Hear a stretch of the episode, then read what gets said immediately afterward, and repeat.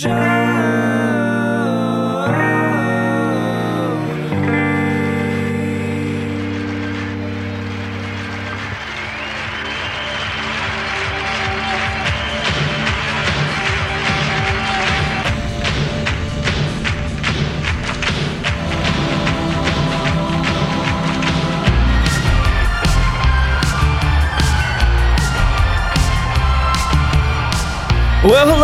everybody. Welcome to another installment of Show to Be with Mike G, the show of life, the show of travel, the show of biking, being healthy, and drinking all things agave. Just a few weeks back, I had a tasting at the house. You know, I've had these kind of series of tastings over the past couple years with, with friends of mine, and I'm no better way to drink mezcal, right, than just be at home and hang out with some great people. But, and I talk about the story of how I met Cameron Hulk from Fidencio Spirits. But we had a great night after this conversation. Lots of mezcal shared, lots of great distillates shared. And it's a pleasure getting to talk to someone who seems older, doesn't look older, but seems older, wiser, more mature, and all of that. So I can't wait to see what Cameron does with his career. So without further ado, I hope you guys enjoy this great chat with Cameron Hulk.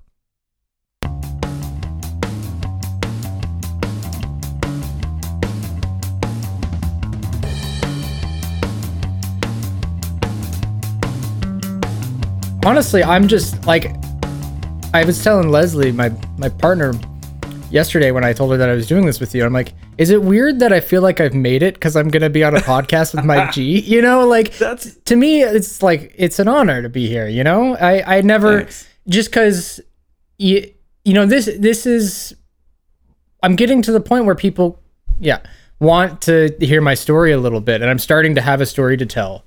Um, which hasn't been something that I've been like aiming for or seeking to have.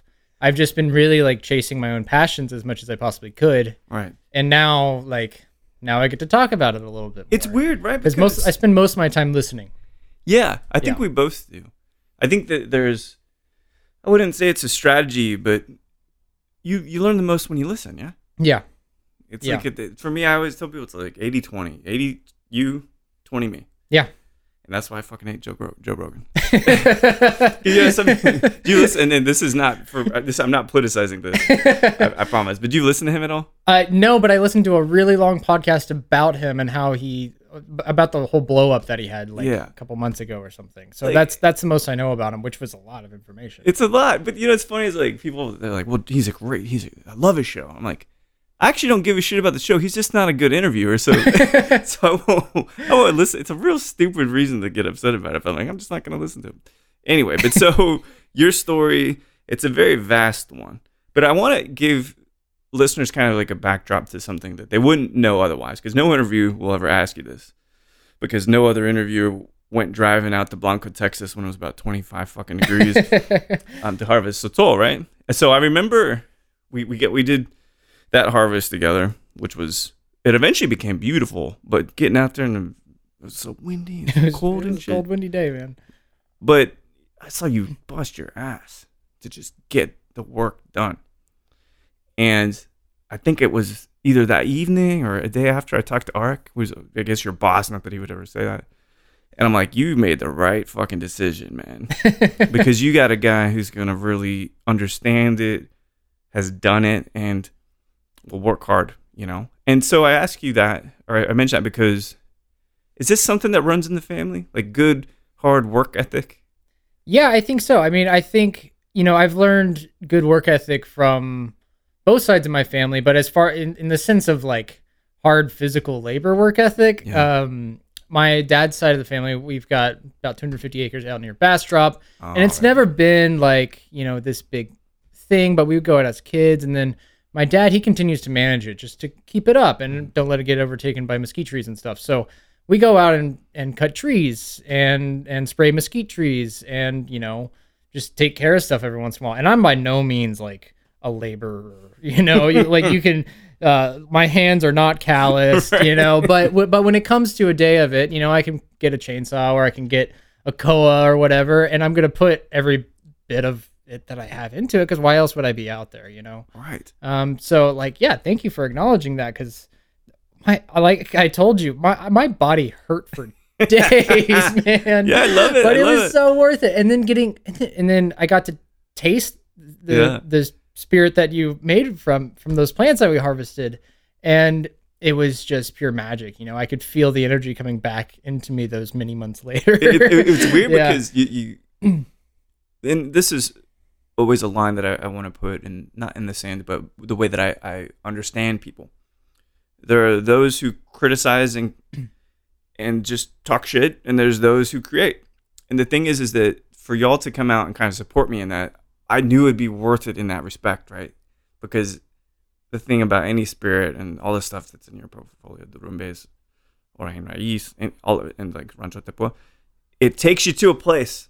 And unless you bend to the place it's not exactly the same. Yeah, you know Yeah. I, I find that a really big piece of it. But actually why i asked you kind of about the, the the manual labor part you know you're in the industry obviously you've been doing this for a long time. Do you think that and i wouldn't say it's because of age or, or any millennial not any of that but do you see the willingness to do actual hard work hard labor that people are less and less inclined to do it these days?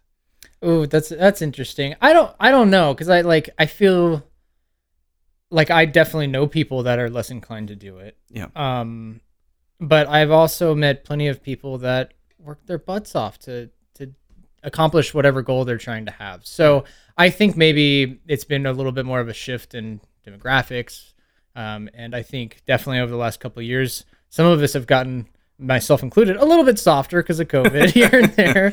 Yep. Um, but no, I th- I think I think people still want to get out there and do stuff. You know, I think people still want to go out and work, and maybe it's just that we tend to surround ourselves with those people. mm-hmm. You know, I don't. I think like when we find somebody that doesn't give a shit, we tend to stray away from them.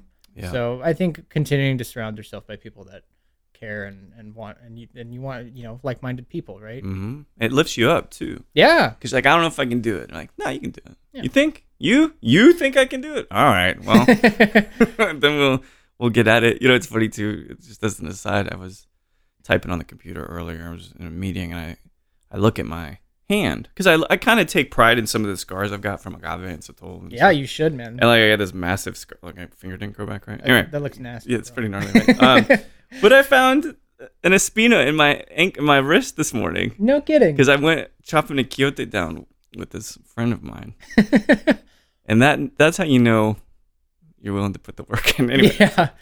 but I do wonder where the shift occurs because your LinkedIn intro about yourself is pretty telling, man. It's pretty good because Oh man, any- I haven't read that thing in a, at least a year. much of it, it it really kind of fills in the narrative in a pretty clean way. You talk Mm. about the the van life and stuff in there, and I'm like, this, this is like a really nice, transparent bio for someone to write about themselves, or maybe Leslie. I don't, you know, I don't know, but you're studying. You you grew up here though, around I did. these parts. I grew up in Pflugerville Yeah. until I was 18, and I, you know, I'm out here for the week um, from Louisiana. I live in Lafayette now, and so I'm out here for the week, and I'm staying with my with my mom and stepdad up in Pflugerville, and I just had lunch with my dad today off of 51st Street, and so you know, it's yeah, it's it's this is my hometown in many ways, even though I left more than 10 years ago. Because you're you're what 30 now? I'm 30? 29. Oh shit, not even Yeah. 30 yet. Yeah. We're making big waves for t- some some young kid. Oh, just 29. just ripples, brother. Just ripples. well, so what kind of shit were you getting into? Because I, I, you're to me, you're so smart and like so connected and present. Were you a math kid? Were you getting into trouble? Like, where's where was your brain at with school? I never really got into much trouble. Uh, maybe I just wasn't, or I was good at not getting caught. Maybe, but but I didn't cause too much trouble either. Um, and and so I think you know there was a big shift um, after high school. So I took a gap year and I and I flew to South America um, at the end of the summer when all my friends were going to college. I flew to South America with a bike Hmm. and planned this bicycle tour from Lima, Peru, uh, through the mountains, through Bolivia, through Chile, and I started it by myself. You know, in this big Mhm. city in, in a country that I really spoke very little of the language. Um, and it was really freaking hard, man. Like I had no idea how hard it would be physically being up that high in the mountains Oh, on bike right, all the right, right. time. But more importantly, I had I vastly underestimated how lonely I would have been, or, Oh. or how lonely I would be, and that proved to be the hardest thing for sure. You know, like I thought I was, in, it, it- as many people do when you're 18, Yeah. you think you're invincible, And in many ways, I proved that I was because I had really I had a lot of hardships. But what I learned is I guess like part of that humble quality of me started to set in then. Mm. So after just a few weeks, I was getting my butt kicked and I decided to send the bike home, buy a Mhm. backpack, start backpacking, take Mhm. buses, you know, like continue this adventure. So I did that. And that was hard in itself. You know, I, I, I sent my Raleigh Sojourn touring bike home in a big box with about a million Peru postage stamps on it. and it ended up in Texas like six weeks later. I can't believe it actually made it That's great. um, and then started backpacking. But then, and then that was pretty good. But then I got my day pack stolen, had my passport in it, Oh, had my money. I had one credit card in my other pack, and so I go home or I go back to Lima for like a third time now, hmm and I'm just like completely demolished. And this is about a month in. You know, like a lot has happened in four. Where, where did it get stolen? But your pack. uh, Ayacucho, outside of um, this big canyon that you're supposed to go see the flying condors and stuff. Wow. So I was at a bus stop and uh, they just totally, or, or I was at a restaurant outside a bus stop and they just totally tricked me. You know, like they, they, they targeted me. The people in the restaurant they sat me in a really vulnerable spot. uh-huh. And before I even had turned around, my pack was gone in a taxi. Like heard the wheels squeal and all that. So I learned a lot in that moment for That's sure. That's big, man. Um, but yeah, so all and then, you know, I, I basically, you know, I, I called my parents and I was like in tears, like, the hell am I supposed to do now? You know? hmm And um as much as they wanted to tell me to come home, they said, wait wait it out for a few days, see how you feel, get your passport, you know, figure it out. And I did that. And then I met some guys. I ended up traveling with them for three more months wow. and it was so like I, I, I, I tend to kind of split my life up into sections here and there, but that was de- that's definitely one of the most defining sections of my life. That single month in Peru when I was 18, it really changed my life and set a direction for who I was going to be as a person in, in certain ways. hmm Um, and I, I was really, really grateful for it. Man, that's fa- that's fascinating. I didn't know that. Yeah. And when you said lonely, because I'm gonna people can scoff at this shit, but I'll say that I'll say the thing in a second. But were you dating someone when you went out there? Uh, not really. We, Okay. you know, like high school sweetheart kind of thing. Like, I had mostly decided to go separate ways. Yeah. but- So then it was a re- truly a clean break on your own. Yeah, I think so. You know, like it, it, I think it was probably a little, uh, a little blurry for Mm. for for me. Uh, that's a long time ago. Um, Yeah, yeah, sure, but yeah, definitely a little blurry. But yeah, so but there, you know, there there was there's that one aspect of leaving all your friends and your family and being Mhm, out on yourself, mhm. and then starting to run into people that you get to know a little bit. But that's in Spanish usually. Mhm. And then once I was like up in the mountains and it was more like, you know, uh, indigenous style dialects, I couldn't, I got nothing, you Mhm, know? And mhm. then, then I was truly alone and I was looked at like a stranger and I wasn't comfortable with relating to people in uncomfortable situations yet. Mm. So it was, it was very, I was truly by myself for the first time ever. Man, that is again, that's so fascinating to me. So I, I don't know that I've ever been in that. The, closest is in China, maybe, Yeah. where I, I could, I could try to speak Chinese. It's just, it's just hard, difficult, you know. But not, not like that. Never felt alone like that. yeah. Do you ever feel alone? There, there any, not in the same way necessarily, but are there moments in your life still where you have those places of loneliness? And I know you got a great partner, a great job, and all that, but still, sometimes, for instance, if I feel misunderstood, very, very lonely place. Yeah. Does that ever come up still as you're growing and learning about yourself? Um, not so much actually. You know, it's there, there's a little bit of that when you're on the road and you're meeting a million people in a day. You know, Mhm. and you just feel like you you don't get to know anybody. And Yeah. I feel like we both get this. Like we're people that want to sit down and know someone. You know, Yeah. and so Sure. when when you don't get that satis- satisfaction out of a conversation, um, that can be a little lonely. But that's it's it's that's temporary. And honestly, these days I usually choose to go out and be alone as recovery. So like Mhm. you know the the recharging of an of I guess an extrovert versus an introvert. That's something that I've talked about with people a lot because I I don't really know which side I truly lie on, but Mhm, I am mhm. recharged when I'm by myself. So they like Same. same. every once in a while, you know, Leslie will be like, yeah, you know, you go out on a bike ride, you know, like if, if I can get a three hour mountain bike ride in once a week, that's like, that's enough recharge for me. That's great. Yeah. Yeah, so here's the the cringeworthy thing I was gonna say, or cringe rather. I I really think, and this oh god, I don't I don't care. All right, I think Aquariuses do this. I think we're isolating. We're both extroverts and introverts. Yeah.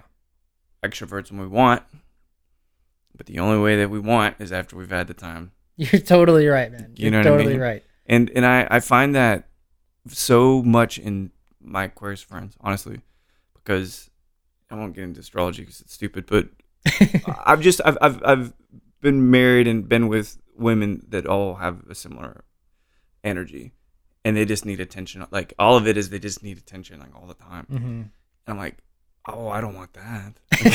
Right, like, but but th- but that's the thing. And so you know, to the point is like Leslie's an Aquarius too. Yeah. So you all our, have, our like, birthdays are four days apart. Isn't yeah. that crazy? So Yeah. so you have does it feel like you all have a deeper understanding of each other just because you're the same? I think so, but you know, it, it can also be like we're both cats. We always say that a lot. Oh you know, yeah, yeah, yeah. so like usually yes, and when we do get to that understanding, it totally clicks into place and we fucking get it. You know, but every once in a while, we're both like, "No, you be nice first. you know, Uh, I believe it's called a stalemate. yeah, right? yeah, we're good. We're good at that. But when we get when we get over that stalemate, we understand each other really, really well. Yeah. And uh, you know, and we both do recharge when we have our solo time, or Yeah. or maybe just time with each other outside of everything else. Mhm. So, um, yeah. But it's it, you're right. It's really interesting, and you're one of the first people to really point out the similarities between Aquarius's Aquarii. Mm-hmm. Um, and it like really makes sense for me because people have like, yeah, you know, this this sign and that sign, where they're all the same. But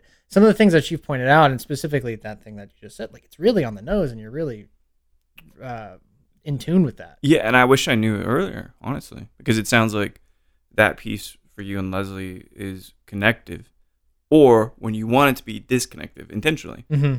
right? Versus just not understanding, because it, it's in a way it's like kind of a boundary, Yeah. right? I kind of need to just have four hours by myself to do whatever the fuck I want, Yeah. which is probably nothing. Oh, okay, cool. Most people don't understand that, you know. So anyway, that's that's one of those things, and also I think you have a- a very deep interest in people and in the world. Yeah. Absolutely. Yeah, I mean, I, th- I so you were talking about my LinkedIn bio. You know, I, I recently we're about to launch the Fidencio Spirits website, and it's really cool. Leslie got to build it for us, and it's looking amazing. Yeah, it looks great. Um, and I wrote my bio for that just about two weeks ago, Mm. if not if not less.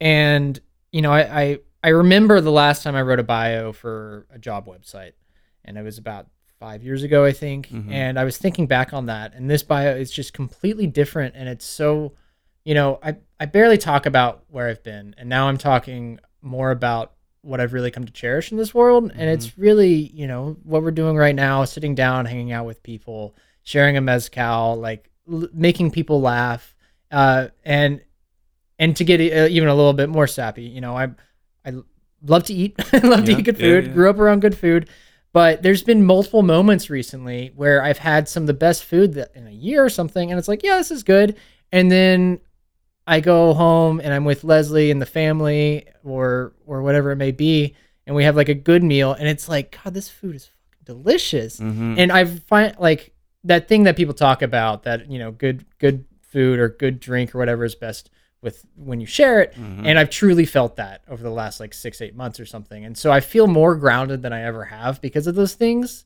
and realizing those things and being more in touch with those things. And I'm really grateful for where I am now with with my relationship, with my job, uh, with with so many things, and it's I I'm almost surprised to be having this realization. You know, it's it's when you when you come to some sort of a epiphany like that of like, oh yeah, you know, this is what I've been busting ass for. It wasn't to be brand ambassador. It was to Mhm. be happy and to share stories from other people. You know, It's so weird how it sounds simple, yeah, but it's not simple. it's not. It takes a long time to get to a place where you realize that. And I mentioned this the other day. I did uh, interviewed Ansley Coale. We'll talk about him, but uh, brilliant guy, 81 years old now, has been in the mezcal industry just as long as Ron. But I realized that we're always looking out into the horizon to see where that destination is, and that's where we point the ship. hmm But what we fail to realize is it's not actually about the destination. It's about the vendors that pop up, the flowers around you, all the stuff that Yeah. you're exposed to along that journey. And so I think you're, I find it profoundly amazing that you're already aware of that. You know how long it takes fucking people to learn? Well, now I just got to work on it. You know, now I just Well, got yeah, now. yeah. Yeah. I think it's paying it forward. Maybe is as you get older, is maybe some of the, the next steps were. You know Yeah. That, Wow. that gratitude. All right, so let's Filled go. gratitude. Yeah, same, man, same. So I'm trying to connect the dots. Obviously, you get this. I can tell you, you're a hospitable person. Like you'd be good behind the bar. We, I think we both can. If anybody listening could be like, "Oh, that's I like this motherfucker," right? Likability's key, right? But I do wonder why you chose to study. Was it environmental engineering? Environmental engineering. Yeah. So, um, you know, I was always good at school. Uh, I did gravitate more towards the maths and the sciences and things like that. Mhm. And, you know, the, the, and I, I graduated in like top couple percent of my class at Pflugerville High School. Um, and I applied to all these really good schools and I ended up not getting into any of them. Mm. yeah, and like something I, I'm I- it was probably my own fault, but even like UT didn't let me in, be, even though I would have been automatically accepted because they didn't get my SAT scores. So Mm. probably on me. I'm gonna say it was something else. Uh, Sure was. it was sure was. How but- dare you, so, UT? Colorado School of Mines, um, great engineering school in Golden, Colorado. They had they emailed me a free application one day and they accepted me and I went and visited, loved it, and they were and I was able to push my acceptance off a year, and that's when I took the gap year. Oh, So I knew that I wanted to do engineering, and by new, it's I mean like I was a high schooler with an idea, and I was like, this seems like a good idea, and my friends were doing engineering. Um, so environmental sounded like the way to do something good in the Mhm, engineering mhm. world. I didn't want to be petroleum. That sound that sounded bad to me, Yeah. even though it doesn't have to be. Uh, mechanical was very close because I always worked on cars in high school and was in auto auto shop, auto tech, stuff like that. But environmental was like that. That has a nice ring to it. I think I could do something good with that Yeah. and it was a great education. It really was. Um, I loved Golden, and I still go back to Golden a lot. Where's Golden? it's on the west side of Denver. Oh, okay. okay. Yeah, yeah. So if you're driving like I seventy up Mhm. into the mountains, it's right right as you start to go uphill. If you look north past Red Rocks, it's right there. Oh, I got you. basically. Is that is that where Coors is from? yeah, yeah, Yeah, yeah, that's- yeah. So I lived like walking distance from the Coors Brewery Nice. for. You a could couple smell it every years. Yeah, it was great. I Fresh loved it. bread and all that yeah, shit. Yeah.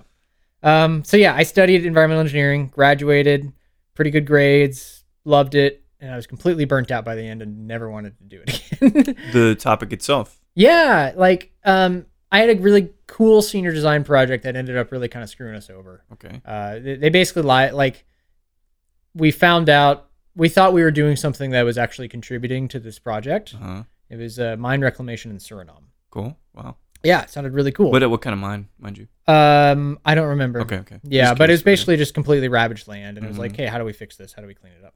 And I worked on it for a year, you know, and and and and when you only have four years in college, working on this one project for a year, it's a big deal. yeah. And then we found out right near the end that they had actually completed the project three years ago, and it was this total just like Bait and switch.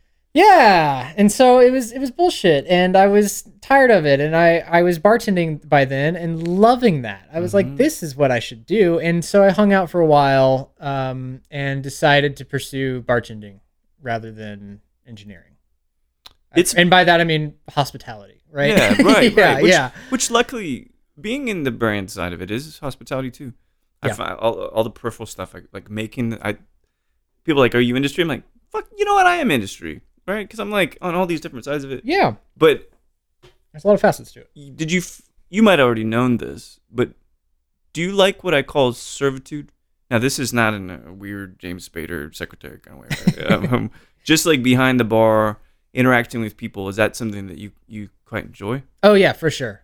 Um, it, it's it's the yeah, I, I miss it too. You know, I I really really love that aspect of it, and it's what you know drew me into this, you know, the, the bar family that that people you know can have, and Yeah. and being able to just do something for other people. Yeah, absolutely, hundred percent.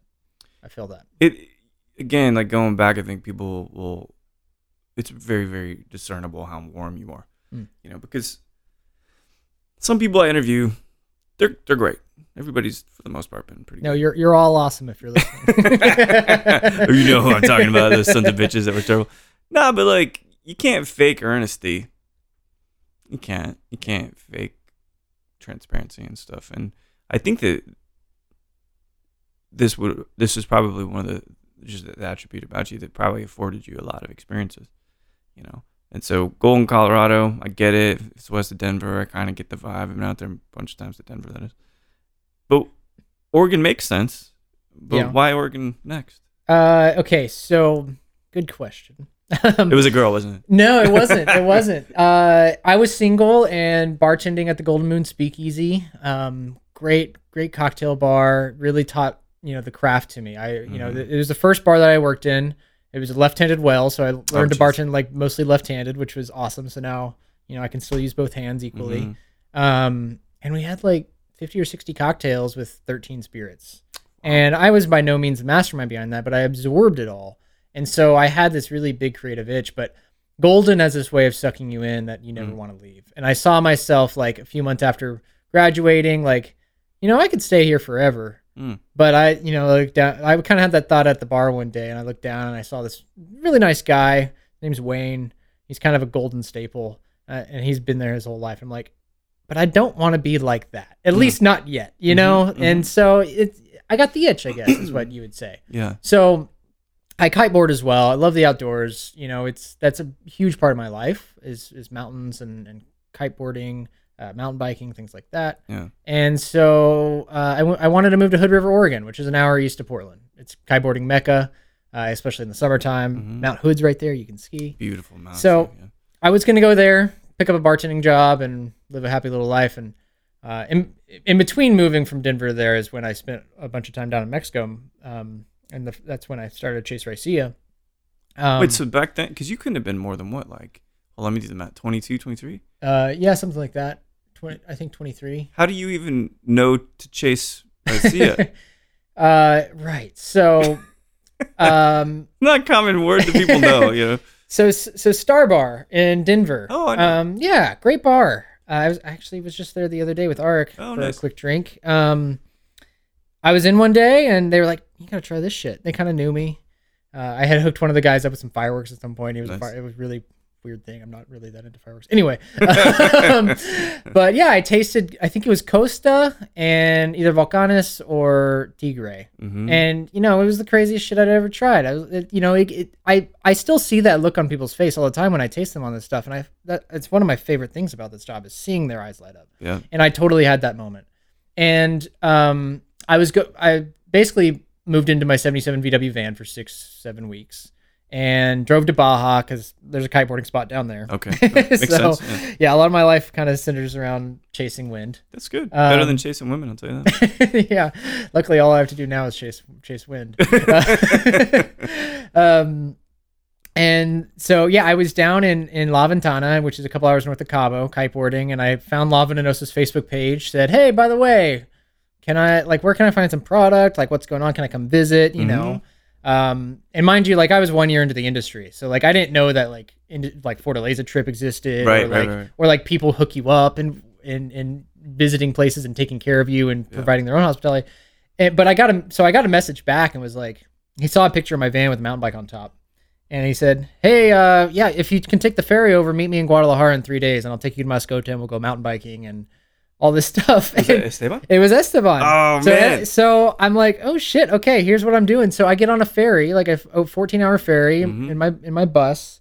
Get over there, drive into Guadalajara, meet up with him, and he brings me in and teaches me about raicilla. And Yeah. I'm like taking notes as we're driving over speed bumps and getting some pulque along the side of the road. And and we go to we go to Mascota and we ride bikes and drink raicilla together. And and like the and the rest is history. You know, like I I was obsessed from that point on. He- I mean, I was obsessed when I tried it the first time, but Yeah, but he, there's something about him too. You know, I've had the pleasure of spending time with him and, and Guadalajara and stuff, and he's a special dude. he is a special dude. And I like it because he's not a traditionalist. hmm You know, he I I, I completely believe that he whatever the producer thinks is best is best. There is no single way to make it this. Uh, to give you just an example, I, I post beyond getting shit for making Sotol or whatever the fuck you want to call it in Texas. But uh, but I posted a picture of the format, and so he trolls me, and we know each other, right? Like, yeah. and he's like, "Oh, plastic's horrible," and I'm because it's like a 55 gallon plastic. Like, what the fuck are you talking about? He's like, I'm just kidding. Some of the best stuff I've had. I'm like, yeah, exactly. Yeah. So he's that kind of guy where Yeah. he's so open to all the, and that's honestly that culture of how open he is translates to every one of the brands y'all have. hmm You know, in Fidencio Spirits, and it translated. It's like RX got that beautiful openness as well. You know. hmm All right, so you make it to Hood Hood River. Is this a river? Uh, I, I ended up moving to Portland because that's where all the jobs are. got it. Okay. Yeah, lived there for a few years.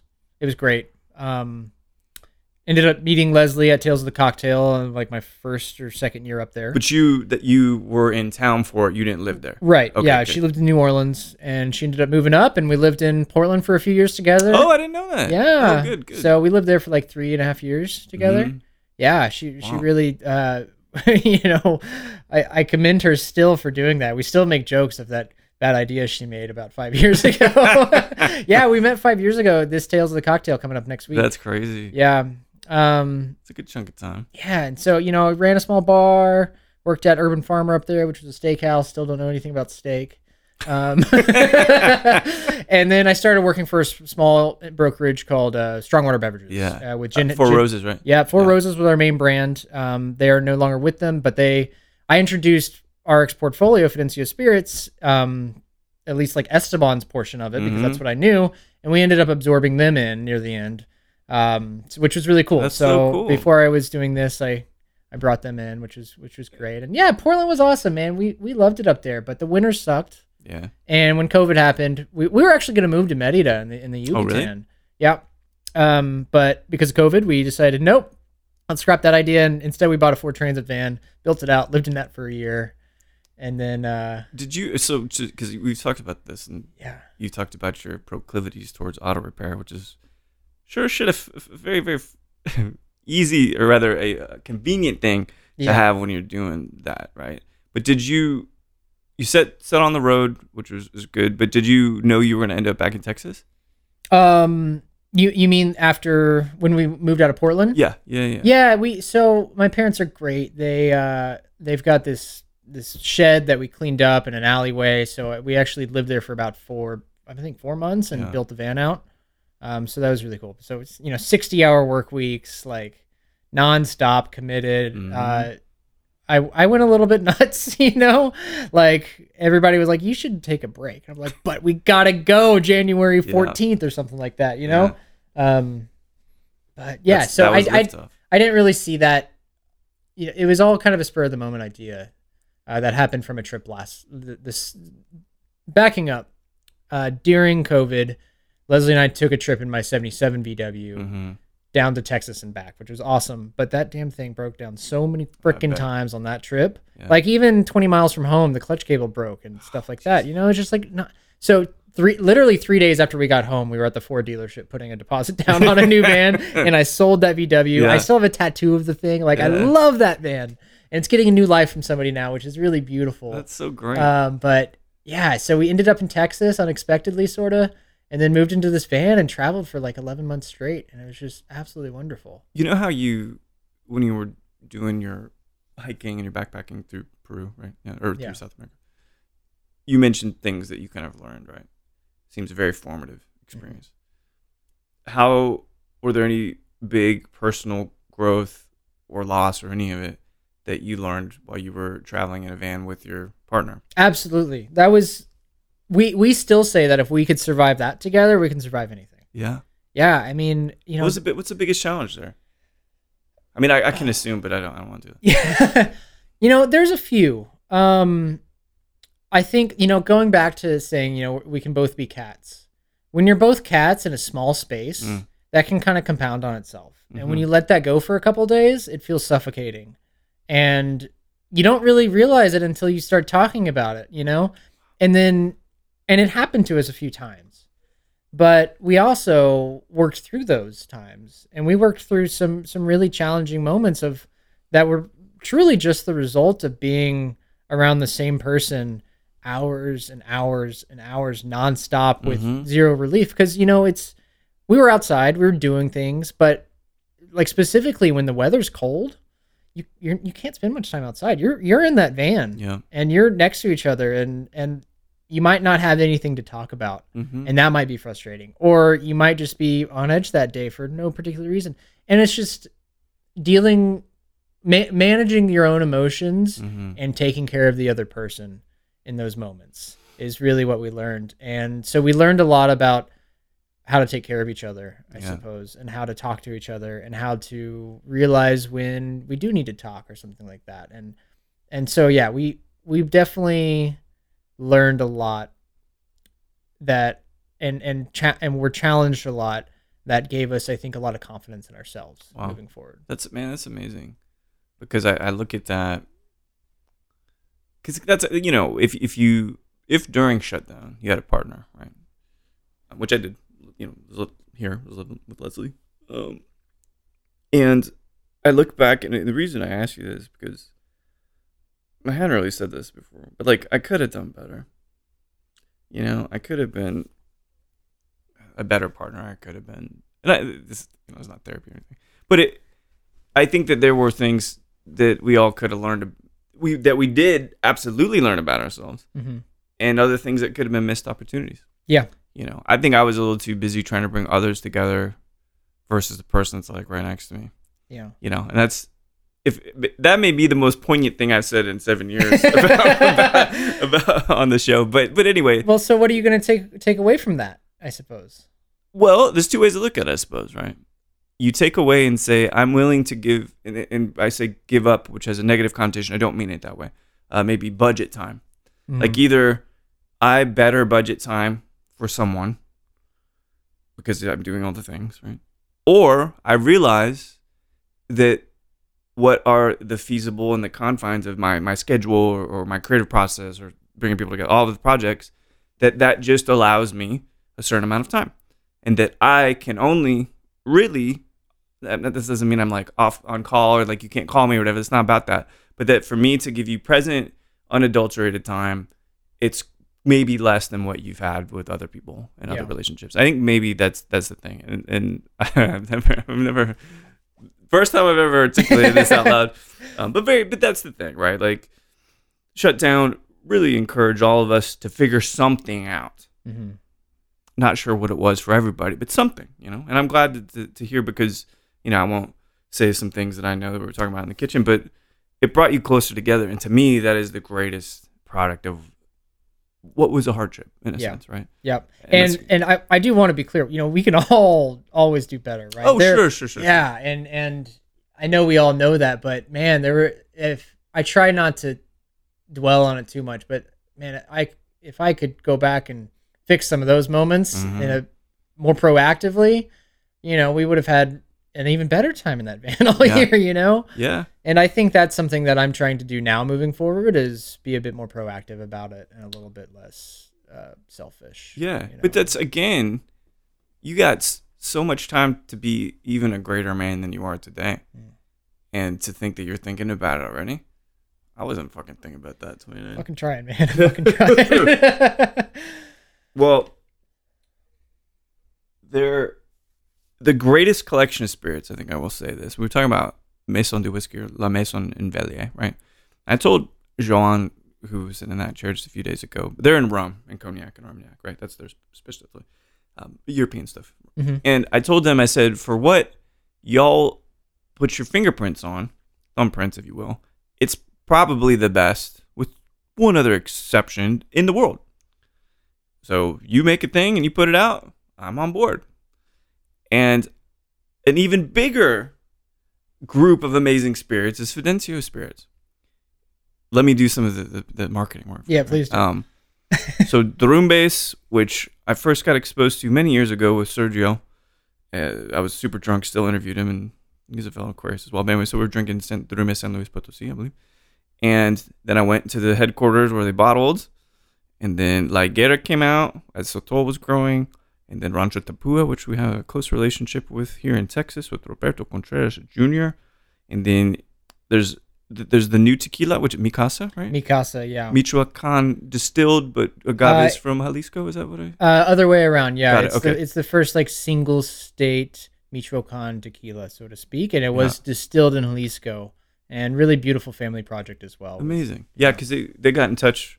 Because one of the things is that that again during shutdown that was a very nice byproduct of it is I held over 20, 30 tastings for free always, just so people could come taste the thing. And what it's done is built a very, very fortified and strong group of agave and mezcal people, which is the same thing again. But and so then that's how we kind of met. That's how I mean I knew Arik before that, but it's a really, really good community. And I know I'm oh like La Venenosa is still part of the Mhm. fam, right? And then you've got this other so uh, other Raicilla that we tried. What was that? Uh, El Lobo de la Sierra. Uh-huh. Um, he uh, El Lobo also makes puntas for the La Venenosa oh, label. okay. And so this is a little bit more of his family brand that he was able to start up because of the success of puntas. That's and he's about to come out with two two more labels as well that Yeah. we're really excited for. So we're you know we're talking again because uh, believe me I'll ask you more questions. But I'm so excited about you and Arik and everybody that's involved. And so you got stuff from Jalisco, you got stuff from Oaxaca, Durango, San Luis Potosí, Tamaulipas, hmm Sonora. I think I think eleven states. What the I think, fuck? I think maybe nine states. Yeah, it's. I mean, it's a it's a vast portfolio. I'm just, I, I'm s- I'm so thankful that I get to work with it every day. It's Man, amazing, yeah. and you know, it's it, and Arik has really done so much to build this, uh, along Mhm. with his partners, uh, w- in whatever you know realm Yeah, you want to yeah, talk yeah. about them. You know, Esteban's one, Sergio's the other Mhm. uh, his founder Amy from back in the day when they started Fidencio Mezcal, which is what started everything off in the late two thousands. How can I? for- Yeah. Um, and now I get to work with these guys. Like, the hell happened to you know? What, this what was the call? awesome. What was the So- call like when they offered you the job? Oh yeah, man, it was. Uh, I I'm pretty sure I cried a little. Yeah? Um, Oh. well, it, it was really amazing how it kind of came back around. Um, my so Arik was out. He was going out for this event in Oregon with uh my old boss Jen and the Strongwater Beverage team, and she had asked me to come out and be the photographers because I do some side photography stuff, and I Yeah. did some for her. So so I was out there and I got to meet Arik and his wife Courtney and we really hit it off and and you know I've been traveling and so like my mind was free of all of these work things. I was starting to think about it because it's becoming the end of the year and so I'm starting to apply to one thing here, one thing Mhm. there. My heart wasn't really in it, but I was like this would be a good job. Uh, maybe this would work out. But we met, hit it off. We ended up having a day in Portland after the event, and uh, yeah, we we chatted about two weeks later, and I was actually back in outside of Portland, Maine at that point. Um, and he offered me what I wanted, and I didn't even think that I could get health benefits these days. And he was like, and health benefits, of course, right? And I was like, oh yeah, yeah, that I meant to say that, you know. And it was just this groundbreaking moment that I just felt my whole world drop. Yeah. Uh, and so and Leslie was right there with me. She was like, "Holy crap!" Because when I first met her, I was pouring her Tigre. Like, Uh-huh. you need to taste this, you know. Yeah, yeah, yeah. And and so yeah, it you know it's it's really challenging to describe these types of moments in words, as you know. But it was Yeah. unbelievable. I just couldn't believe. I still can't believe it. I still can't believe I'm here doing this. Uh, and I just I'm so excited for the future to learn everything that I can from Arik and all these other folks, and to meet everybody that's making these beautiful expressions because I've met a handful of them, but there's so many that I want to meet and- Right. and look forward to meeting. And you know, the, the next several years and 10 years are going to be really exciting for us as Fidencio Spirits, like both personally and as a team. Mhm. Um, cause he, uh, so Courtney, his wife Mhm. also joined the team I saw that. About great. a month or so after I did. So it went from Arik sporting, sporting his backpack around the Mhm. U.S.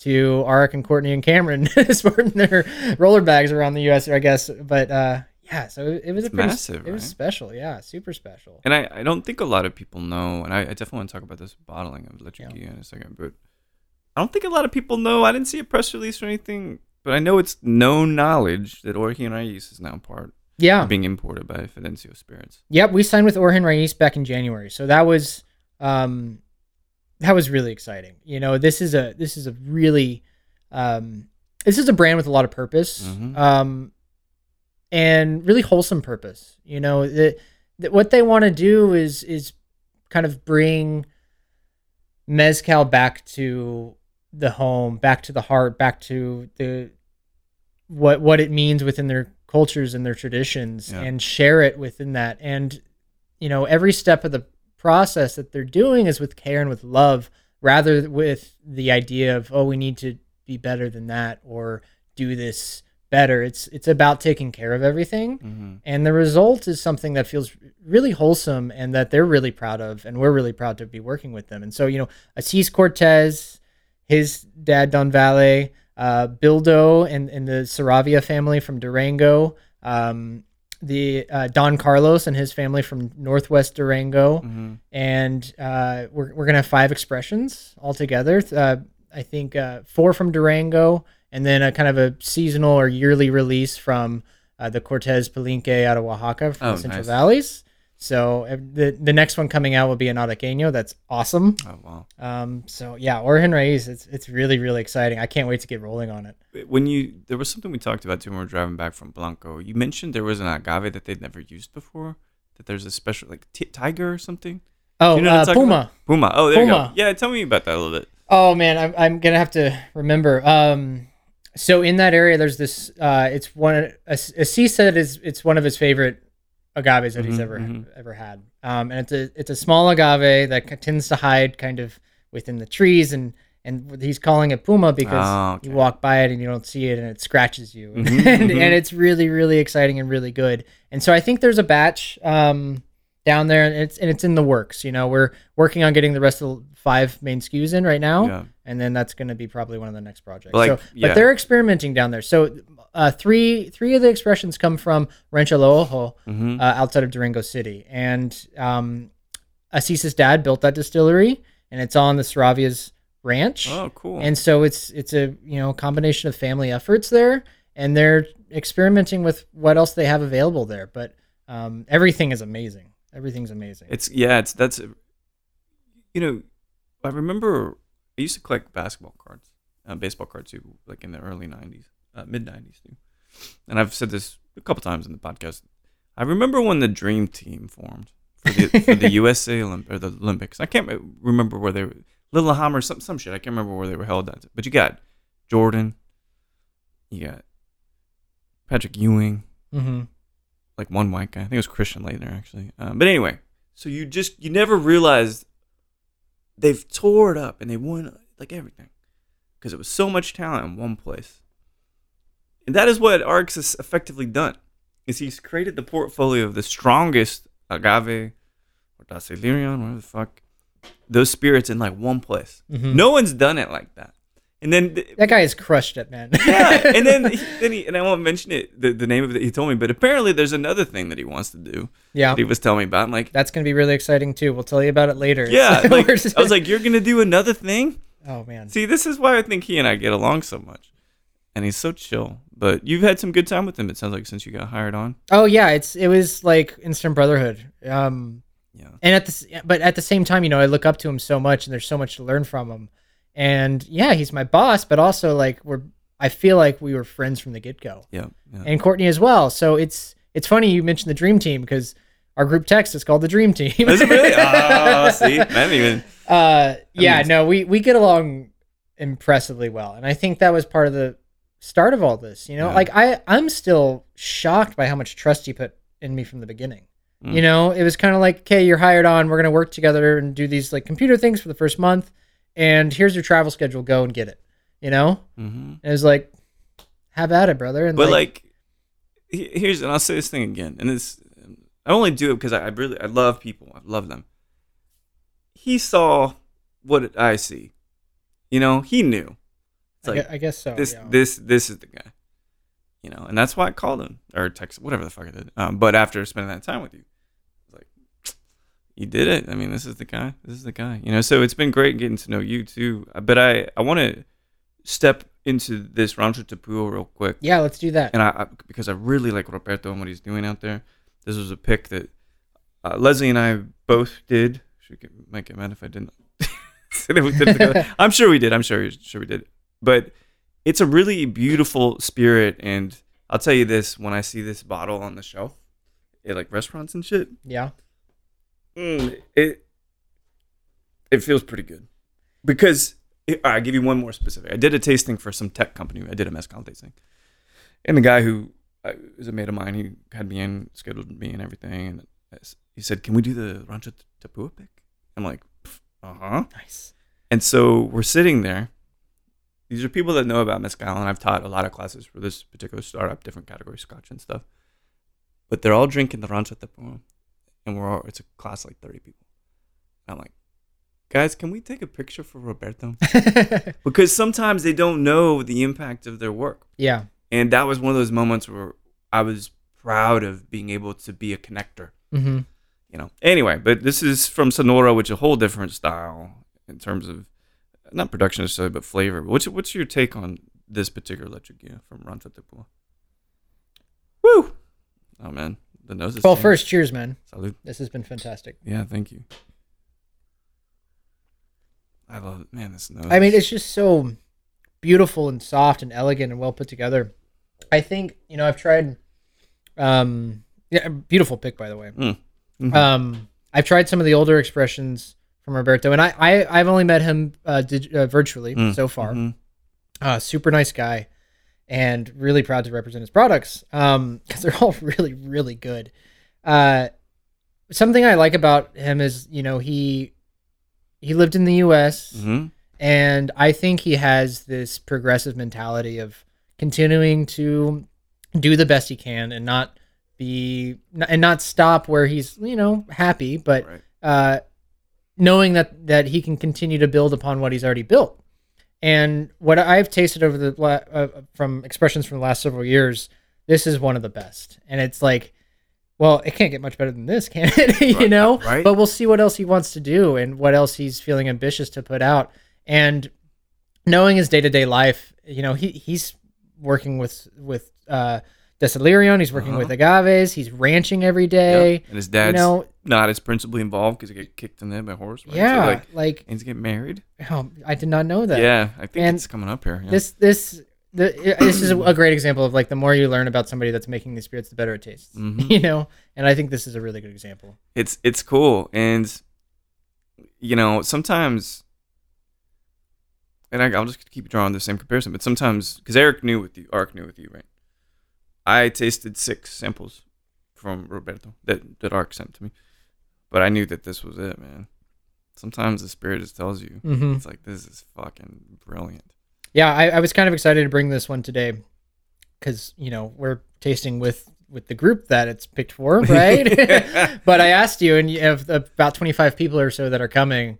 Probably ten have had it. yeah So if, I- if not less which makes it even more exciting Yeah. honestly, because it, there's a community, and and in some sense, I, I'm because I've created so many brands over over you know ten years or whatever, and if people say the Texas Mezcal and Tequila Society equals quality, then you know then, we're we're in a good place, and then you get people that will trust the group, Yeah. and they should because we're doing things the things the right way. and and you started the group, right? yeah, yeah. Yeah. Well, again, when, when was that? Or you? Okay, you you had a Leslie will also say anyway. This, this is All right, is- you were one of the ask people her that she started. over Okay, great. Um, but yeah, so I started it, okay. and this has been, uh, this was before, or just after we started doing uh, mezcal classes in person, Okay. which we did a bunch of those just to like bring people in. Seldom charged people. Mostly would just ask brands and say like, here, you know. Um, but it's been at least for three and a half, four years. Three and a half. Times, Okay. it's fucking weird. And to y- me. and there's quite a, quite a few folks in it now. Yeah, like it's we're approaching two thousand people. that's amazing. yeah, That's awesome, man. That's It's- really cool. it's a cool thing, and I will throw someone out just like a fucking bouncer if they disrespect each other. That's the thing that's been really really important because Yeah. smoked agave can turn into sh- I, you know, I've been called a colonizer on smoked agave and stuff, and like I don't care if it's true or not, but like this is not the way we're having this conversation. Yeah. So I'll shut it down. But anyway, so this pick is is beautiful, fully integrate. You know, bring Mhm. the people in. We picked it for y'all. Y'all get to try it, and I damn well guarantee you, if there's any bottles left, which are just very few from my knowledge, they'll be gone this week. You know. Yeah. So it's Yeah. it's a great event. So all right, I got two questions left for you because we're doing this amazing tasting tonight. We'd be doing it outside if we didn't all die at 100, 100 degrees. It's freaking. But you like you like the, the the education part of it. Like you're gonna have this audience tonight that's interested, smart, and exactly the kind of folks that or would love Fidencio Mhm. spirits. You know, how do you do you enjoy that being on stage part of it?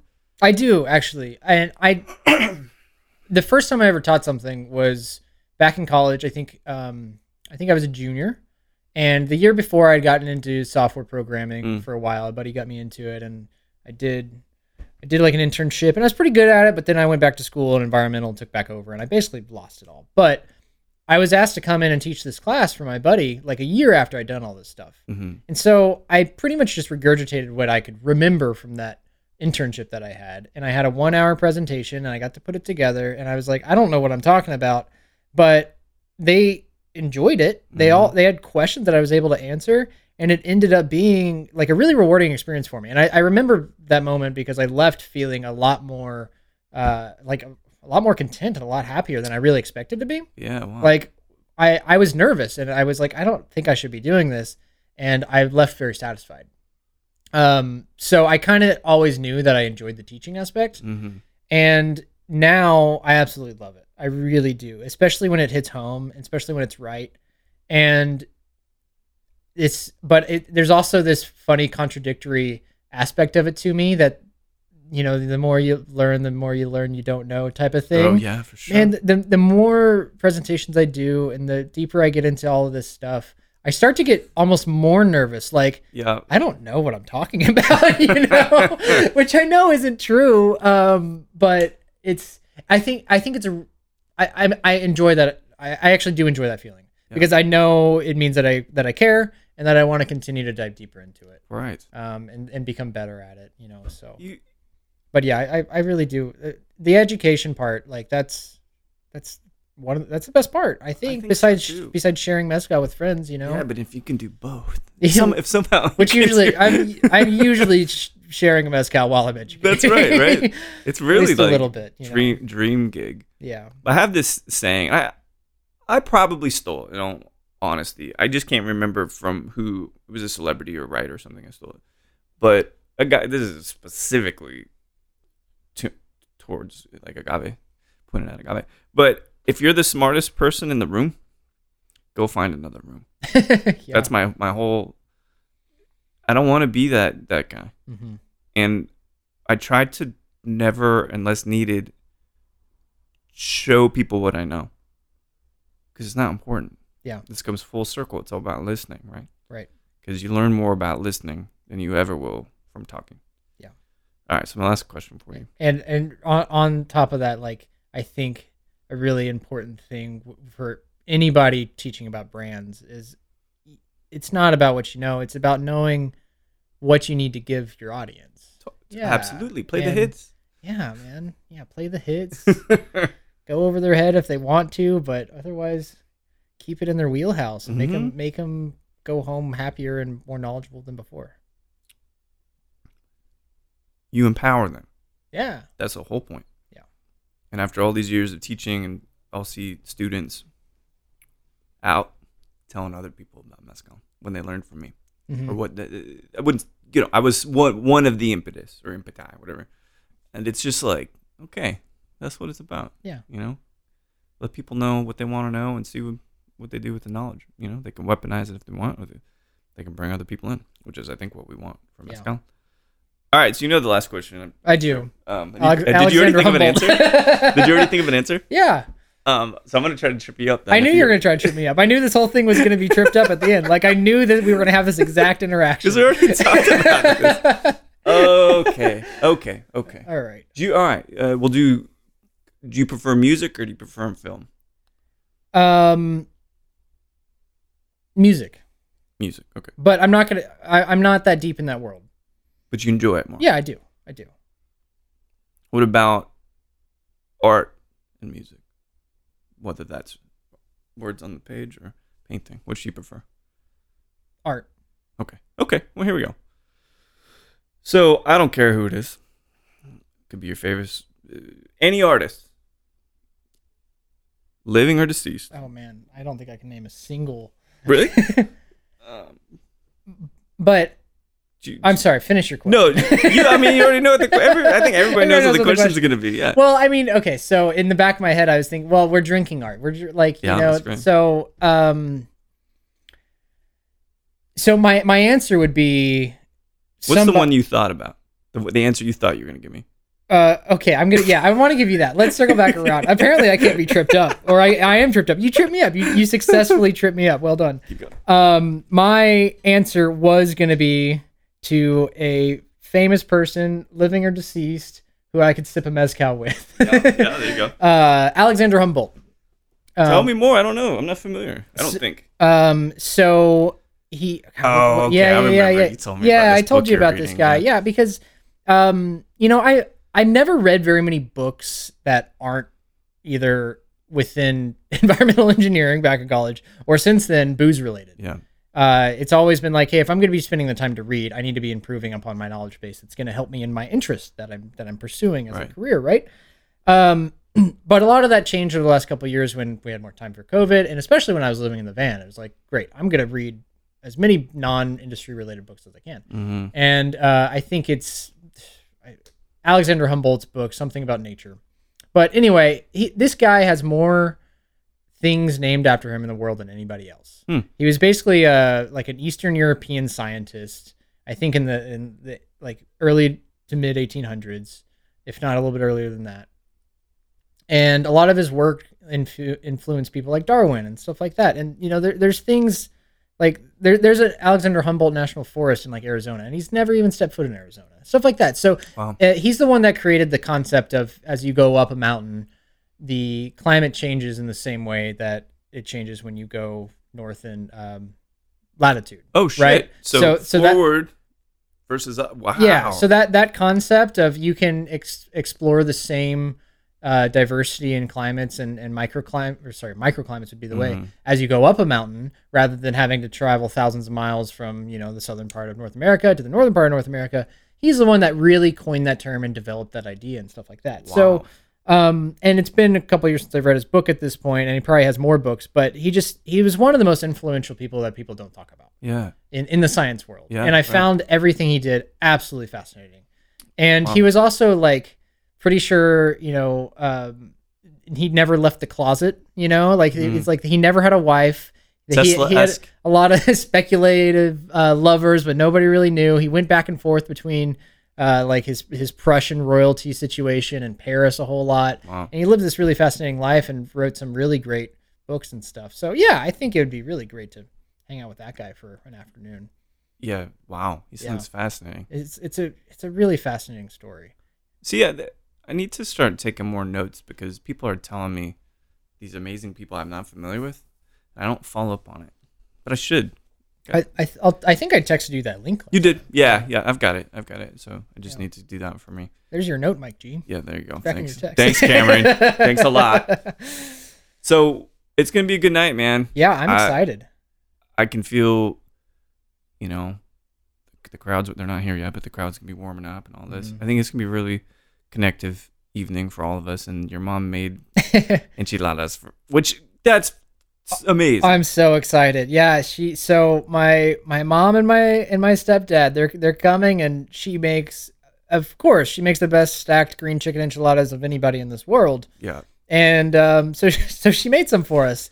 And there's they're going in the oven here in a minute. yeah, right, right, right. Three fifty, if I recall. 350 for 30 40 minutes. Yeah. Okay, Don't well, mess good. it up. Actually, that's perfect. it's perfect. perfect timing. Holy so shit! yeah, it's gonna be. A, I'm really excited to have them here because you know they haven't really gotten to see me work a whole lot. Uh, Yeah. but behind the bar a few times and stuff like that, in, in random spots. But uh, it means a lot that they want to be here. And and my stepdad, he loves he loves mezcal, Oh, that's great. everything. You know, well, the, we have a good evening in store for him as, as well. Then we really do. I think everybody's gonna love it, man. Finally, we made this happen. Um, This is great, man. admire Thank you. you. greatly. Thank you for taking the time out. And the evening is just beginning, Cameron. I feel really honored that we've become friends, and I thank you so much to welcome us into your home. Yeah, and this, Love it. You're, Wish, you're a good one, man. Yeah. I'm, I'm uh, on occasion. I. Uh, so yeah. today, today might be one of those. Every occasions. occasion I've met you. Yeah. Well, I. It's good chatting. Talk soon, yeah. Yeah. Talk soon. Cheers, brother. Well, there we have it. Cameron Hulk of Fidencio Spirits. Well traveled, well drunk, I guess you could say. And all of these beautiful spirits in the Fidencio Spirits portfolio. Kind of like some of the best stuff in the game. You know, I consider PM Spirits some of the best in the game for mo- more rums and French spirits and stuff. They got some great agave too. But you know, Arik and Cameron over there at Fidencio, no one does it bigger, no one does it better. And such a great team of folks, great deal of makers with such pride and such skill. It's been just a massive pleasure to get to know those folks over there. And if you haven't tried, you know, Rancho Tepúa or the, the, the room based stuff, I mean, man, there's so much great stuff to try from that portfolio. And I hope you guys feel more connected to Cameron, you know. It's it's cool. I was thinking about this the other week. I was talking to my friend. There are a lot of people that I was their first interview. And it doesn't seem like a thing that's maybe important or just kind of something in passing. But honestly, it's been cool to be the first person that gets to in, introduce in a way some of these folks like media wise and see their careers kind of take off and it's really it's it's a cool experience and it, it makes me feel like a guidance counselor kind of i'm not really sure what that's about but thanks everybody for listening to show to v with mike g. No matter how close you are to nailing your third fragrance and i'm very very close or if you're thinking i need to watch prey tonight everybody keeps saying it's a good predator movie please keep dancing